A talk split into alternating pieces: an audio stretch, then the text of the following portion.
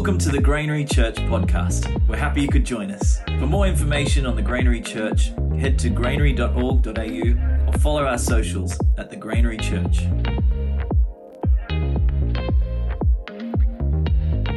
Okay, tonight it would fall apart if I asked you to share in little groups at some point during the night.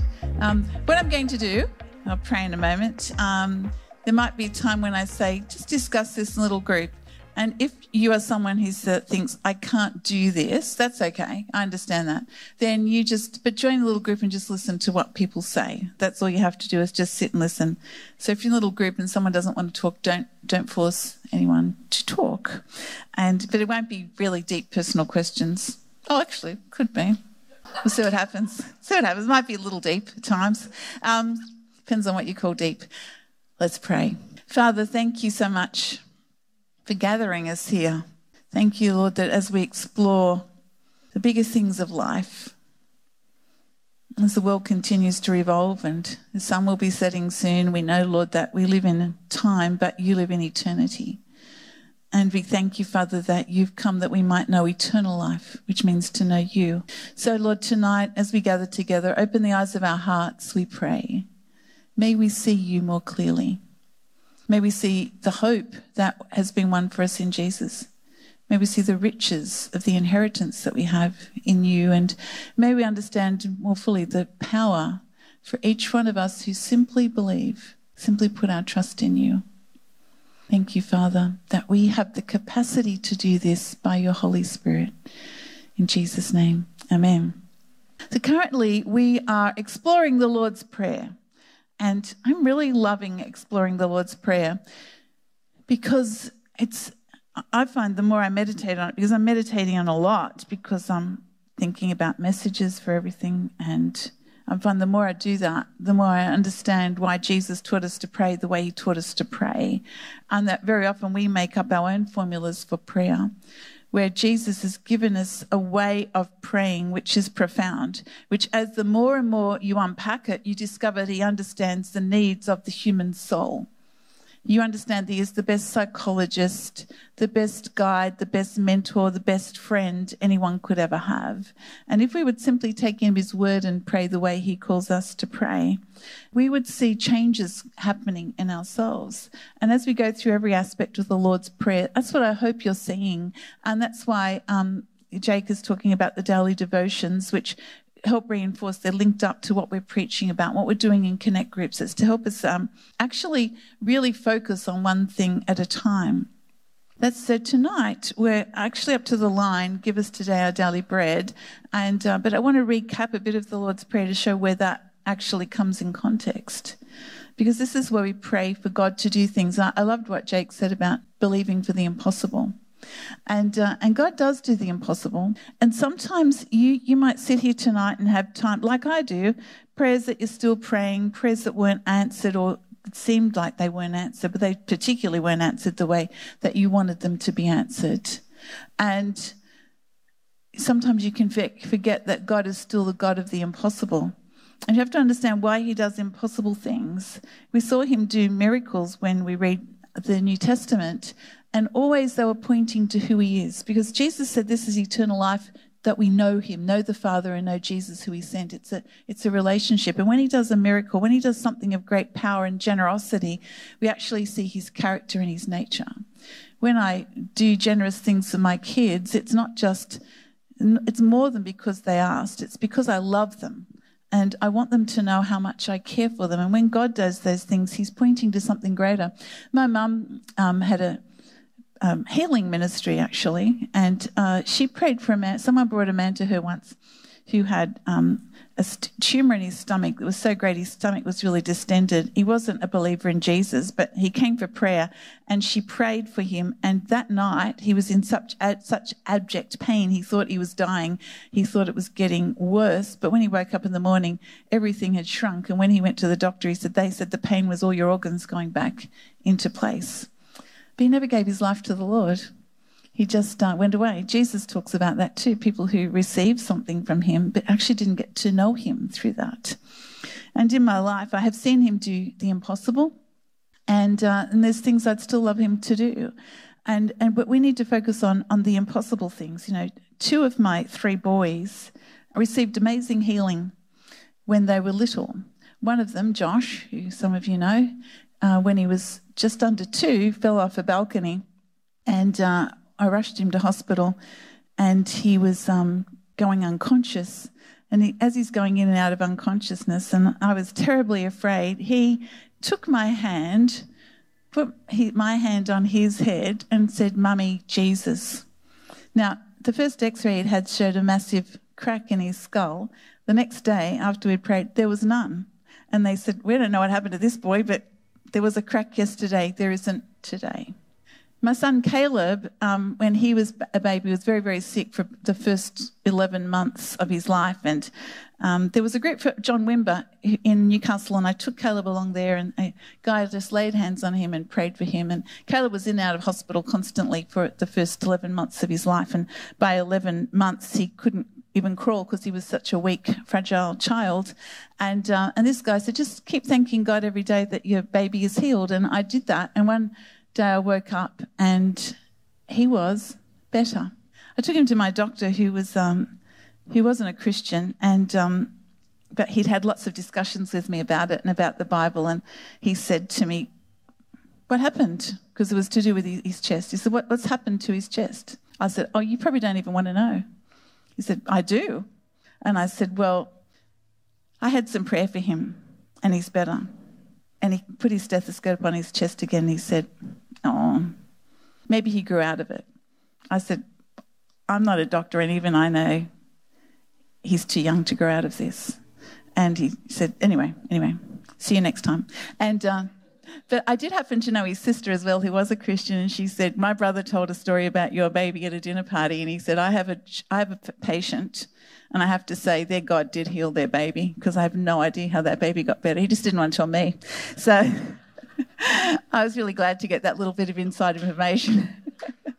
God can do extraordinary things, and, and He wants us to believe, like Jake was saying, that He is the God of the impossible. Um, another time, I had um, Graham and I were going to Sydney with Phoebe, our daughter, to pick up Caleb, who was flying in from Malaysia. And we had an itinerary. It was when itineraries were typed out. And we got there on time, and the flight wasn't on the board. There was similar airline flights, but not that number. And every time we asked someone to help us, they'd say, We can't give out private passenger information. And we honestly had no idea what to do. We had no idea how to find him, when to come back, what, what was happening. And uh, we were a little anxious about that. So we sat down at a, in a cafe, we held hands and we prayed, Lord, we do not know what to do. Please help us to know what to do. At that very moment, like truly 30 seconds later, my phone rang and it was Caleb, and he was in the airport at Kuala Lumpur in Malaysia. And they had made the final call for his flight. And as they did, he looked up and he saw the clock on the wall. And for some reason, at that moment, he realized that the time then was the time he should be landing according to the itinerary in Australia. And he thought, oh, I bet they're wait. This happened almost instantaneously. My family will be waiting. And he rang and he said, Are you waiting at Sydney Airport? We said, Yes, where are you? He said, I'm in Kuala Lumpur. The itinerary's wrong. I've got to board the plane. I'll be home in eight hours. Goodbye. That was it. But we knew where he was. See, God can do extraordinary things. And I'm sure you have stories. So I'm just going to ask you to turn to, it has to be no, has to be at least three and no more than five people. And see if any of you have a story. You've only got about two minutes, so you have to go quick. Anyone have a story of God doing what you know was impossible? So off you go. At least three. So look around. If you're by yourself, join two people, and uh, no more than five.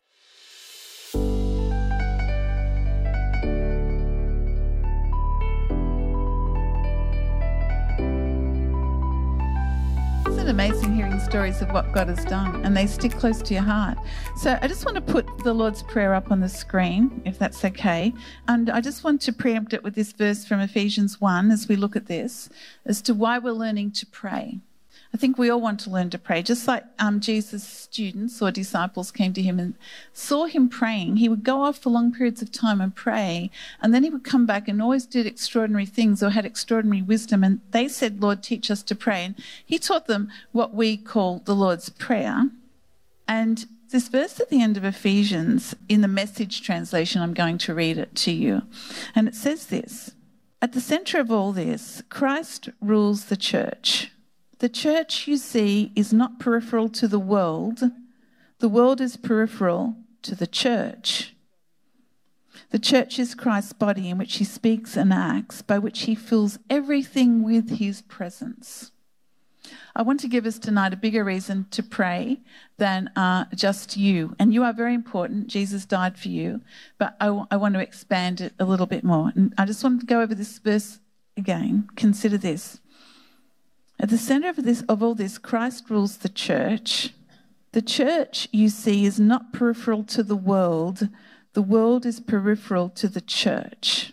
Now, just picture this physically for a moment. Sometimes, as the church or as, as the body of Christ or as Christians or, or whatever, you may see yourself as um, on the edge and maybe even, even a victim of this world. Uh, but this is saying something totally different. This says you are right in the center and everything is around you. And the purpose of that is that through you, Christ is speaking and acting and filling everything with his presence. And his presence is good. We're not there to judge or condemn, we're there to bring the light of Christ into the world. That's what we're there for. And when we come to pray, we need to understand that we're not coming to pray as victims. Jesus wasn't coming to pray as a victim of life. He was coming to pray as a victor of life He came into the world, as it says in John 3 17. God didn't send his, son into the world to condemn the world, but through him the world might be saved. And you are the people that he is filling with his very being everywhere you are. There's this ancient letter from the very early days of, of Christianity written by uh, a Christian man to a man who's looking at the Christians, very early Christians, and wants to know more about them. And this man is describing, this letter is almost 2,000 years old, and he's describing Christians to the very early people who'd never heard of them before. It's a whole new thing. And he calls Christians the soul of the world because the soul is where is what feels that what longs. The christians are the soul of the world. And he says they are everywhere. They're not limited to one race or one town or one language or one people group. They are everywhere. And it's the same with you. You are people who are filled with the light of Christ. It says in uh, 1 John 1, this is the message we've preached to you from the beginning that God is light and in him there is no darkness. This is the message that you are light, bringing light and hope and goodness and power wherever you are. And just like those early Christians, you are dotted in all different places. So we need to be people who are so filled with that assurance that when we go into the world, as Jesus did, he'd come back from prayer and he'd go into the world and he'd bring hope and he'd bring life and he'd bring love and he'd bring bring acceptance and healing and new life to every person that he encountered. And you and I are called to do the same. And the way we pray will determine how effective we are in doing that. So I want to go back to the start of this prayer before we get to the line, give us this day our daily bread, which we will get to very soon. But I just want to, go over a few things before we get there. Because it starts off by saying, when, the, when then Jesus teaches us to pray, he teaches us to pray, Our Father in heaven. And the first thing to notice there is well, the very first word is our, that we are siblings in this, that we have a father, and he is a heavenly father. And even though many of the things I've told you about answers to prayer are physical things, and we long for answers to prayer for physical things, um, those things fade. You know, you read in the in the Gospels the story of Jesus raising Lazarus from the dead. And he brought great hope to his sisters, Martha and Mary, because their brother had died and Jesus brought him back from the dead. But guess what eventually happened? He died. That's right, he died. And so, even that amazing miracle, imagine if you'd seen that happen in your life, and even then, we die. But we know that we are more than our physical bodies. And you have a spiritual father, you have a father who understands the very, very depth of your being. He understands how you think, how you feel. He understands your needs. And like a good father, he will come to you and he, he cares for every single aspect about you. And you think of your, your needs, you know, you can go to your father or your mother for some of the needs that you have, but there are needs that you have in your life that you can't even really begin to articulate because they are so deep. Some of the needs that you have, um, you even when you come to the to the heavenly father who is spirit your spiritual father you find it hard to put into words what you really need. And sometimes what you say that you need is not really what you need. It's um it's something to try to fill the need that you have. Does that make sense? Is sometimes you, you you know you think you need a friend because you're lonely but maybe you need something far deeper than that. Maybe you need to learn to be satisfied with yourself in the presence of God. And then friends come and they're a blessing in life. Sometimes we get things around the wrong way. So have this Father in heaven, and He is our Father. And it's really important to understand that God said, You can call me Father because I adopt you into my family. And the only difference between you, are, if you are a follower of Jesus, and people who aren't, is that you've accepted the adoption. But He loves all His children. He loves them all exactly the same, but you've accepted the adoption. And from being adopted into his family, it gives you greater responsibility. It doesn't make you better than anyone else. It gives you just greater responsibility in this world because you've experienced the love of the Heavenly Father. So you have this Heavenly Father. And then the very first thing that he asks us to pray is this hallowed or holy be your name. Now, I, I, honestly believe when we pray the Lord's Prayer, we skip over this little bit because we don't really know what we're asking for, because we are actually asking for something and it can be incredibly confusing. As I said a couple of weeks ago, this can be really confusing because you can, can think, well, I'm asking for his name to be holy because uh, isn't his name already holy? And what does that really, really mean? But what this actually means is his name is set apart.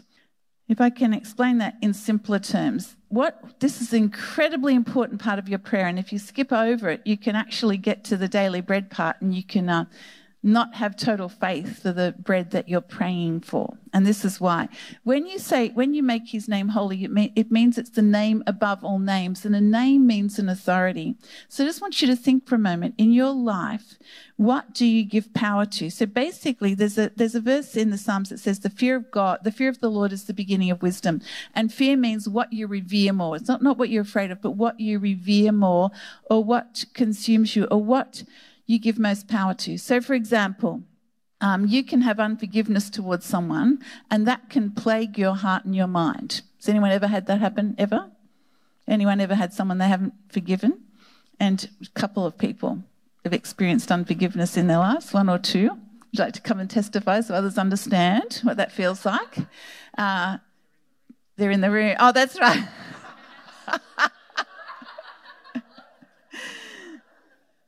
And then that. Lyndon and Brad, can you just fix it up quickly, please, so we could move on? Maybe Lyndon and Rachel, Brad's sitting in between them. This is very serious. Public counselling, okay. You give that thing power. Does, does that make sense? That if you something that is consuming your mind, you are giving that thing power. And so I want you to get back into little groups and discuss the sorts of things in life that we can give power to that aren't total trust in God's love for you. What are the sort of things that you can give power to?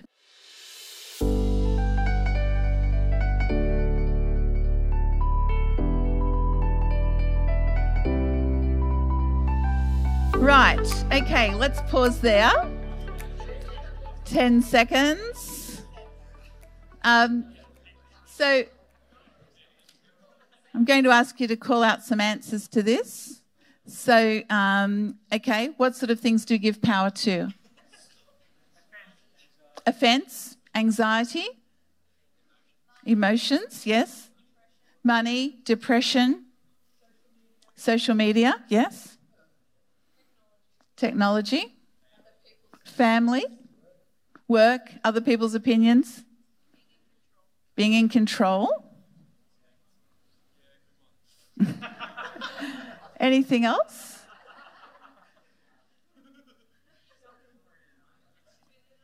Sorry? Bitterness, yep. Other things? We get the idea. Jealousy, different opinions. Even um, we give power, like we allow division to come because of even how people vote or even different views on different things. And then we tend to align ourselves with people who think exactly the same. And we've given that different way of thinking power. If you go and meditate on that, you'll find that there's a lot of things that we give power to which aren't the Lord Jesus. And you can call yourself a follower of Jesus and you said, I've made him my Lord, but you're giving a lot of other things a lot of power in your life. And when you do, it causes breakdown in relationships, it causes pain in the world, it causes you not to live a fulfilled life. Even if it's not causing breakdown in relationships, it's causing you to walk down, walk around in um, a lower view of God and yourself and others than you are ever called to have. And it's because you're actually not making the name of God holy. You're making some, you're making some other name set apart and it's being the thing that's ruling your heart and mind. That's why I believe that prayer is so incredibly important and that you can meditate on that for a long time. So you come to pray and you meditate on the fact that you have a father in heaven who delights in you and spend some time just meditating on that just meditating on that. Don't say, Our Father in heaven, hallowed be your name, your kingdom come, your will be done on earth as it is in heaven. Give us today our daily bread. Now, here's all the things I need. Spend a lot longer on these things before you get to the give us today our daily bread. Because what will happen is your faith for what you need will be built up. Because this is what will happen. As you pray, Our Father in heaven, you will see how He sees you, and it will change your view of you and Him vertically as you pray, Hallowed be your name, holy be your name, and you look at him and you ask him to clear your mind and your heart of anything that you give power to in your life apart from his power and his love and his grace and his mercy. And ask him to show you, Lord, what is it that I'm worried about? What do I trust in more than maybe I even trust in my own intelligence or my own ability more than yours? My way of seeing things more than yours. I think I, my ideas are better than everyone else's. Rather than, rather than even yours. And, and spend a bit of time doing that because that's when you discover is Jesus really is the Lord of your life, or you say he is, but you're giving power and authority to a lot of other things and a lot of other people in your life. And the outworking of it will be division, anxiety, worry, things that consume you, which lead to other things like overspending or do, lots of things that we do because of the pain that that brings into our hearts and our souls, because we actually haven't made Jesus the Lord of our life every moment of every day. And it's a practice, it's a spiritual practice that we need to develop. And you know you've beaten it when, when peace, peace fills your heart when the joy of the Lord is your strength, as it says in, in the Psalms.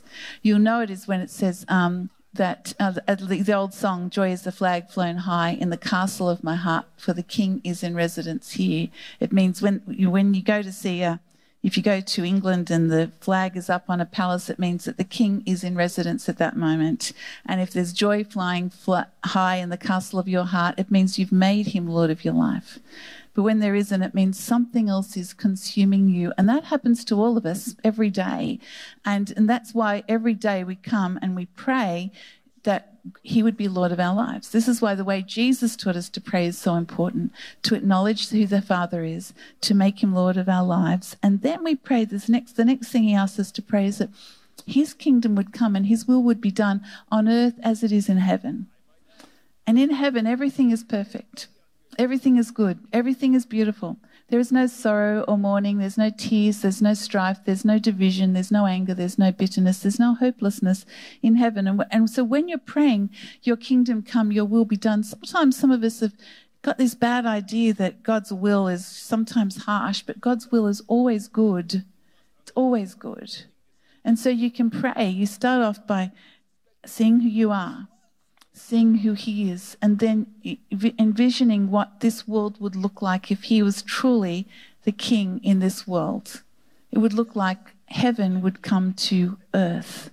And as you start to meditate on that, you realize this is what God actually wants in this world. And this is why we, the church, are not peripheral to the world. The world is peripheral to the church, and our role is to bring His good and pleasing and perfect will into the lives and the systems around us. And we simply do this by being people who know that we are precious sons and daughters of the living God. And we choose to make his name holy by fearing nothing else and having that peace and that contentment that knows that though we walk through the valley of the shadow of death, we will fear no evil because he is with us. His rod and his staff comfort us. And at the end of that psalm, it says, His goodness and mercy pursue us, follow us all the days of our lives. And I encourage you when you're praying to meditate on those first few sections of the Lord's Prayer. Before you get to this section, give us today our daily bread. Because once you do that, your faith level is so high. You've seen his power, you've seen his love, you've seen his purposes and his goodness, and you know that you are well able to come into his presence as his son or his daughter and ask for anything. And therefore, you don't come and pray in fear and anxiety. You get rid of all of that before you come and pray in fear and anxiety. And you pray in confidence and peace. And you pray, Give us today our daily bread. Now, you have plenty of needs for the day. And all those things I talked about before were generally physical needs, but they were emotional needs as well. Um, like I needed to see my children healed. But the, the, fact is, I have three sons, and two of them were miraculously healed, and one of them died. And therefore, I need deeper daily bread than always getting the answer to the prayer that I wanted. And therefore, I had to come, I've come to the Lord many times, and you will have too. We have to ask for some deeper daily bread than the immediate answer to prayer. But He always comes to answer those prayers because He wants to give you bread. Now, it's interesting that he talks he talks about bread and he talks about hunger because Jesus talks about hungering and thirsting thirsting he speaks to people about giving them living water giving people a drink of water that will mean they'll never run dry and it's interesting that he's created us because there's a lot in our physical makeup that points to a greater spiritual reality and the fact that we get hungry every day I, I think is really important to remind us how, you know, you, you actually need to wake up and you need to have a good breakfast. You need to have healthy food during the day. And when you have healthy food during the day, every day, it actually regenerates your body and your cells so that you live a healthy life if you don't eat or if you eat unhealthy food, your body suffers. And it's the same. And I think this is a, a, physical representation of a spiritual reality. Your spirit and your soul is incredibly important. It's actually longer lasting, it's eternal. So your body will fade away. But what are you doing to actually feed your soul? Because your soul is eternal. And when Jesus says, Pray, give us this day our daily bread, he's talking more than about the food that you need or the physical things you need, although he does really care about those things as well. But he's talking about the things that feed your eternal soul. And sometimes we can live lives that are so full and so busy and so giving so much power and authority to other things that we have a shriveling, starving soul. And Jesus said, What purpose is it, is it to gain the whole world but lose your own soul? And so, what are you doing to allow God to feed your soul, the very essence of you, the part of you that um, if you cut off your arms and legs, it's still you. If you die, it's still you. It's the very, very essence of you. And Jesus came to rescue you, the very you, the inner you. And so, when we pray, give us today our daily bread, it's not just our food or just our money or our resources, but that is included in it. But it's far deeper than that. It's the very, very essence of who you are. Jesus Jesus explained it to his disciples. In, uh, in John 6, you can read about it. And it's after he fed the 5,000. So he often uses um, a physical example to show something much deeper. And uh, he's so if you don't know this story, Jesus was out preaching on the hillside, and the people had been there several days, and they were hungry. And so miraculously, there was five thousand men plus women and children, and they were one little boy with five loaves and two fish came, and it was multiplied, and everyone was fed. And firstly, Jesus says this: the work of God is this before I read the rest of that, that verse, if you don't know the end, just think what the end might be. You don't have to call it out. The work of God is this. So, in other words, this is what we are called to do. What is the work of God? What are you actually called to do? Think of what the answer might be, then I'll read it to you. The work of God is this to believe in the one He sent. That's the work of God, to believe. So when you pray, Our Father in heaven, holy be your name, you are going through a spiritual practice of believing. This is what you're called to do because everything else flows from that. The work of God is this to believe the one he has sent. So they asked him, What sign then will you give that we may see it and believe you? What will you do? Our ancestors ate the manna in the wilderness, as it is written, He gave them bread from heaven. It's a story in the Old Testament where the Israelites were in the wilderness and they had no food, and miraculously they got this bread like food that appeared every day, and it was called manna. The translation literally means, What is this? Manna. And Jesus said to them, Very truly I tell you, it's not Moses who has given you the bread from heaven, but it's my Father who gives you the true bread from heaven. For the bread of God is the bread that comes down from heaven and gives life to the world. Sir, they said, always give us this bread. And Jesus declared, I am the bread of life. Whoever comes to me will never go hungry, and whoever believes in me will never be thirsty. Whoever comes to me will never be hungry, and whoever believes in me will never be thirsty, because he is the bread of life. It's interesting, then, isn't it, when he says, Pray, give us today our daily bread. It's, uh, we can make it so small when it's so profound. It's give us yourself. Give us yourself, and through that, may we believe that you provide all our needs. You provide our physical for our physical needs, our emotional needs, our spiritual needs. You pr- provide for our temporal needs and our eternal needs because you are life. Give us today our daily bread. And in that, in the original translation of that, it doesn't mean just today. It means having this confidence that I have it for every day. That's why Jesus says in Matthew 6, don't worry about tomorrow because tomorrow will have enough troubles of its own, but seek first the kingdom of God. Like, just deal with today. And it's not meant to be a negative thing. It means focus on today Focus on being filled with the presence of the Holy Spirit today. Give us today our daily bread. Give me faith for what I need. Give me the resources for what I need. Give me healing. Give me hope. Everything that you need is found in Jesus. Even the qualities that you need for life are, the fruit of the Spirit of God. So when He fills you, you have love and you have joy and you have peace. You don't manufacture them, they come from the daily bread who is Jesus. Jesus fills you. And so when we pray, we're actually, actually asking for something far greater. I'm not saying don't ask for little things, you ask for little things, but the work of, of God for all of us is to believe in Jesus. And from that, we have faith for extraordinary things, faith for the impossible, as, as Jake said. And I would encourage us then, as we pray, to consider all those aspects of the prayer first the Father and how much He loves you the uh, how the authority of his name give him the authority the goodness of his kingdom. The fact is that you are part of the church and the world is peripheral to you and you're bringing his blessing into the world around you. And then we pray give us today our daily bread. Well give me everything i need today to bring life and hope and joy to other people. Give me faith in you. Increase my faith in you so that i can expect you to do the impossible every single day so that people may see that there is a god in heaven who is is powerful and who loves us. Because that's what we're called to do. And very often we trivialize, trivialize our lives to it's just all about me and just me trying to get through today. But God, you have a greater calling on your life than just that. You are called to be someone who, as it says in Ephesians, you shine like a star in the universe. And at night, when everything is dark, those stars shine bright. And that's what you are called to do. And you notice when you look at the sky at night, you don't look at the dark patches, you look at the little pieces of light. And when they cluster together, they become a brighter light. And the more of us there are, the more we cluster together and become a brighter light. And that's what we're called to be. So that's what I'm encouraging us to do tonight, to pray like that. And I'm going to lead us through that now. I'm just going to meditate on each line.